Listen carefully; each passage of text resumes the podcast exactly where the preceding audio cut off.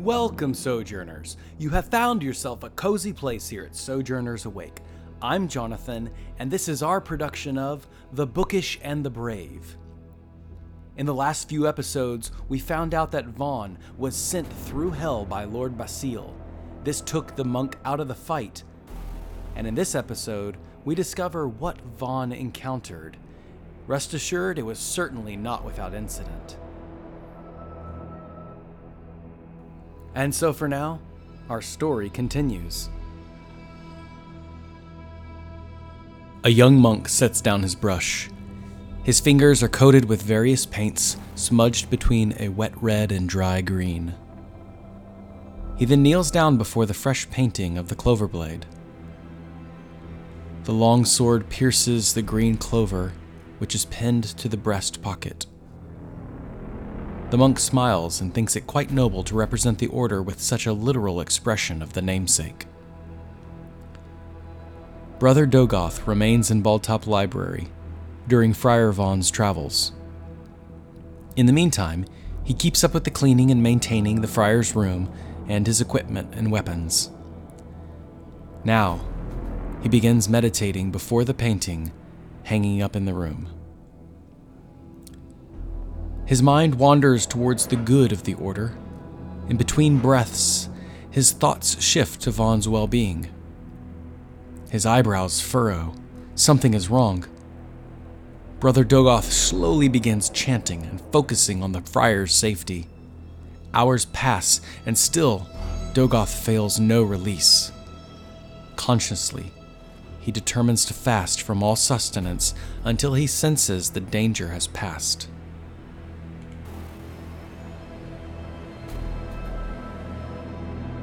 Meanwhile, Vaughn braces himself between the party and Lord Basile.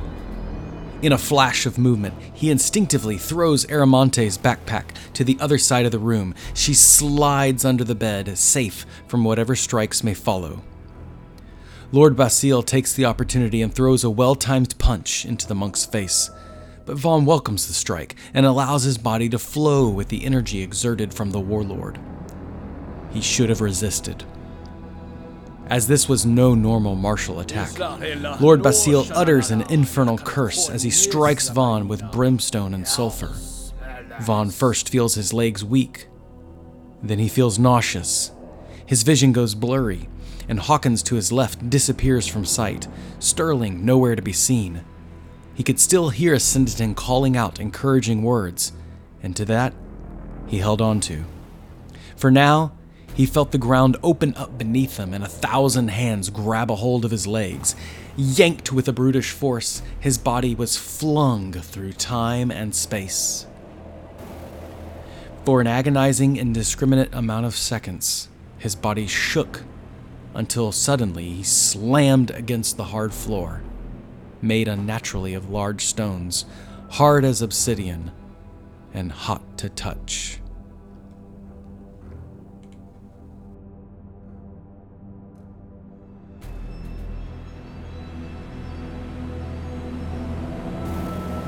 Vaughn, you look up from the floor, and your eyes focus on this internal citadel.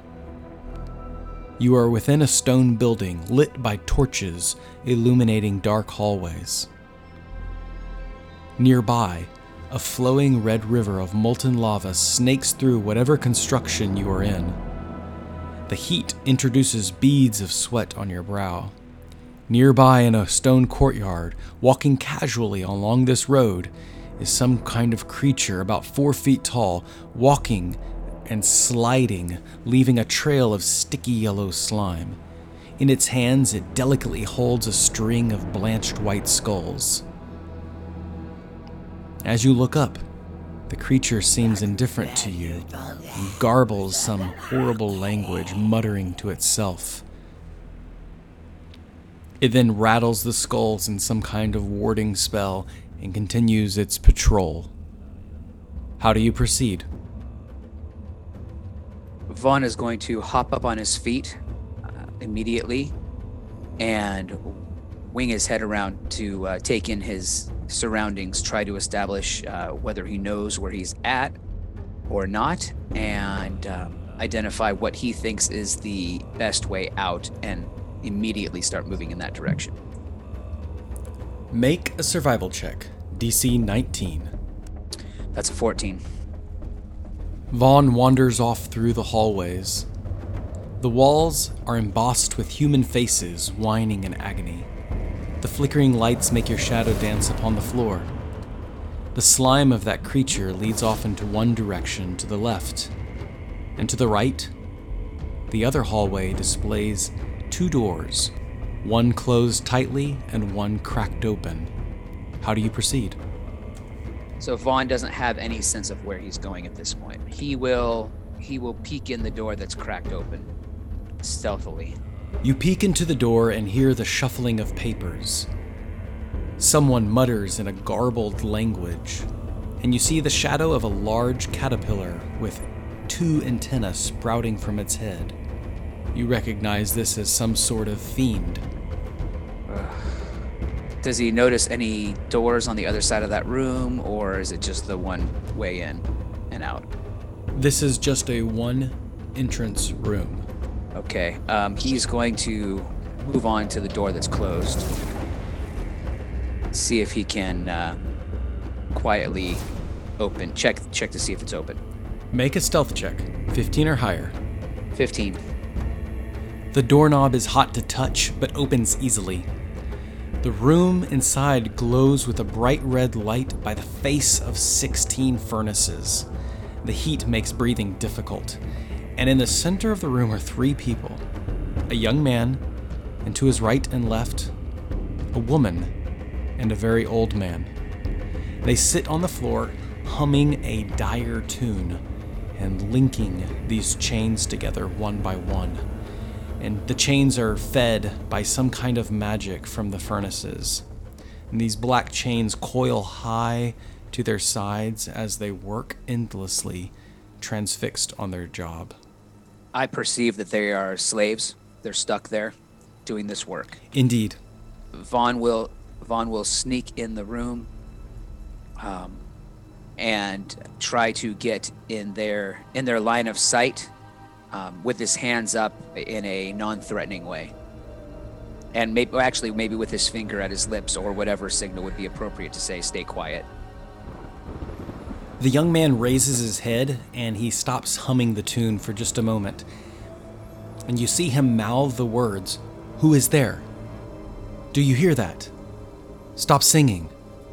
And nearby, the older man strikes him on the shoulder and he just starts working harder and singing louder. Nevertheless, the young man continues to look towards you as if he is trying to perceive your presence. Do I notice if he is blind?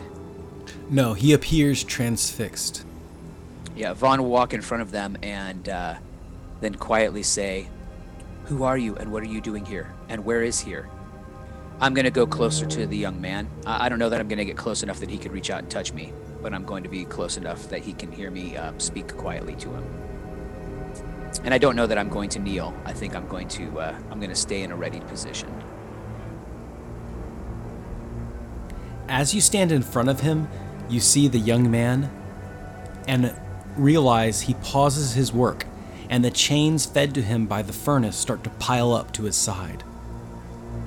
He sets the chains down and listens to your voice, raises his head up. His face is smudged with thick black soot. But when he makes eye contact with you, he calls out, Henrik! And you recognize the face of your brother. Brother, what are you doing here? Here, keep, keep working. I don't want you to get in trouble. This is my my home. What are you doing here? This is my work. How, how did you get here? I I died.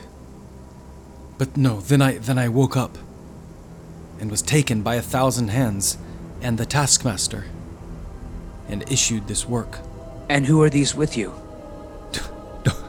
Don't you know? Vaughn looks at him a little more closely. You see the face of your mother and the face of your father, but much older and in despair. Would Vaughn have any knowledge about um, how to release them from this work bondage. Uh, he's not a very religious guy. None of them were, but Make a religion check, 18 or higher. yeah, this is gonna be fun. That's a five. Vaughn, you are clueless about the history of Vacatino and how your family's afterlife judgment has left them here in a cycle of eternal work. I don't know where we are, and I don't know what you're doing here, but I did not die. I was sent here by Lord Basile, and I'm trying to find my way out. Uh, can I take you with me? No, we, are, we are damned. Why? If you are here, you must have died as well. I don't think. Now that I see where are your chains, they will see you not working. Who are they? You are paying for the sin. The taskmasters, they oversee the steeple bottom judgment. They see to it that we atone for our sins. Each chain represents one soul we wronged. But I did not wrong people.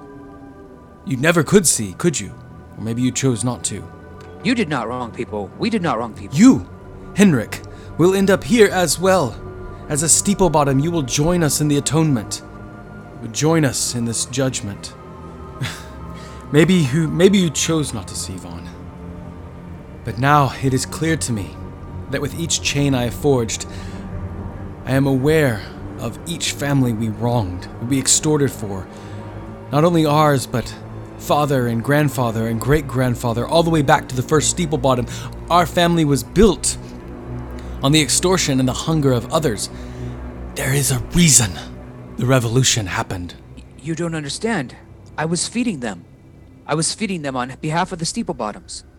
This can't be true. Whatever wrong grandfather and great grandfather did, I was fixing that. Well, and he looks down at the chains. Then it was not enough. And think of our mother. She married into the steeple bottoms. Do you think she intended to pay for the sins of our father and grandfather, of our entire family's heritage? What were we supposed to do? Run away and become a monk like you? It seems like that might have been a better option. Uh, if this is what you were doing and this is how you ended up. Uh, I ran away so that I could do good, that I could help people, that I could do it on behalf of the Steeple Bottom name. And that's what I was trying to do when the revolution happened. Well, I can see now that you are in mortal flesh. But I truly hope that you are surprised at where you arrive upon your death. I suspect it will be here, like the rest of us. But if for some reason it isn't, and you do have the ability to save us as you wish, in the case you must make a choice, please choose Mother before myself or even Father. I will do my best to rescue all of you, but I will save Mother first. Uh, I need to get out of here. Uh, if you say that there are people that are watching, uh, I will find my way out. I will right this wrong. I will eliminate the true one, evil one, Lord Basile, the one who's behind all of this, and I will free you if I can. Uh, I have very wise friends that I can ask uh, to help me understand what is happening here, but for now, you continue to do what you do, I guess, and I will hopefully release you soon. Farewell, family. Vaughn's gonna rush out. Your brother does not look back, and your mother and father do not look up, but continue to fashion the chains and atone for their family's sins. When you rush around the corner, you immediately bump into someone. Due to your size and strength, you knock them to the ground and they are flat on their back, with papers and scrolls scattering across the floor. You immediately notice they wear purple robes, and they greet you. Oh, uh, that's. Oh, that hurt. Uh, what the devil? You're not a devil. No. Who are you? My name is Vaughn. I was sent here by uh, an evil wizard, and I am trying to find my way out. What are you doing here? You have purple robes. Oh, Vaughn, nice to meet you. I am a. Uh, yes, wearing purple robes, and I, I am I'm a slave here, and um, was just r- looking for my master. You have not. You not have seen him, have you? I don't know who your master is. Are you dead as well? yes, yes, I, I am dead. Vaughn, make an insight check. 13 or higher. Ugh, it's not gonna do it. Nine. For the moment, you do believe this person is dead. Ah, yes, I am dead. A slave here in Vacatino, and uh, I will do my best to pay off the sins of myself and my family until one day I am atoned for. Well, let's make an agreement. Uh, I will tell your boss that your master that you are looking for him if you can point me in the right direction to get out of here. Because I am still mortal, and I will find my way out. I, if I could pray for you, I would. Oh, a mortal soul in Vacatino, that has not happened for many, many years. Uh, if you want to escape, uh, not difficult. And he points in the direction of the exit. Uh, be- be- beware, this this citadel is built upon a high tower, upon a tall and inscalable mountain. It is dangerous out there in the land of wilderness. Okay, Vaughn makes a note in his mind of where the exit is. Where is it in relationship to where I'm standing now and where that room is with the caterpillar dude? The exit is in the opposite direction. Okay. Caterpillar dude's the other way, and the door is. Okay. Um. Vaughn is going to. What is your name? What was your name? Ah, my name. You may call me Zatar. Zatar, thank you for showing me the way. If uh, you could do me one more favor, if your master happens to show uh, show up anywhere close to here, would you please take him in the opposite direction you see me go? Ah, it is the least I can do. I, I will envy you, a mortal being able to come and go as they please, but truly I hope you find your way home. Farewell, Vaughn. Thank you, Zatar. And if there is a way for me to help all of you that are suffering here, I will do that uh, when I return to the mortal plane. I promise. And Vaughn's going to take off. Vaughn, you rush through the corridors, following the path as you were guided. Along the way, you hear shrieks of voices calling out in agonizing work, an eternal work. In Vacatino, there is no rest for the wicked. Finally, you stop at the exit door, large double framed wooden doorway with a window to the right and left depicting a reddened landscape beyond. Yeah, he's going to take a deep breath. Uh, he's going to turn around, uh, realizing that there's nothing he can do for any of these people in the current situation. He's going to uh, open the door and rush out.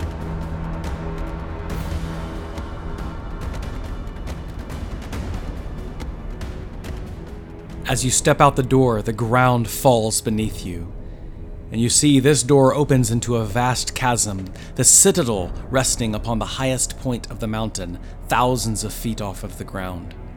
Instinctively, as you fall, you spin around and grab hold of the side of the cliff. Your hand slams against a rocky hold, and white knuckled, you hang there, your feet dangling above a dark, endless void.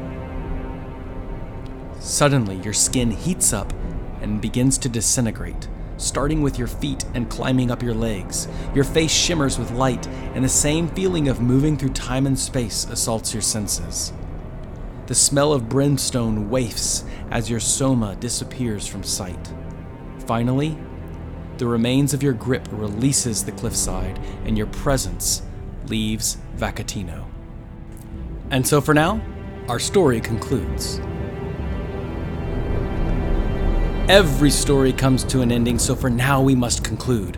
Thank you for listening, Sojourners. Your attention will not go unrewarded, and we look forward to continuing this adventure. If you enjoyed this background music and ambiance, you should visit Tabletop Audio. Find them at www.tabletopaudio.com. And take the time to sojourn with us. Leave a rating and review on your favorite podcasting platform so others may find us along their path. But however you choose to sojourn with us, as always, may your story continue. Are you looking for a D&D podcast with a dark side? Something more like Game of Thrones and less like Monty Python? Tale of the Manticore is part dark fantasy audio drama, part solo D&D RPG. There's no plot armor here. The dice make all the important decisions. Join me as I resurrect the excitement, wonder, and emotion of old school D&D. Made for a mature audience, Tale of the Manticore is both a fiction and a game. It's the story where chaos rolls.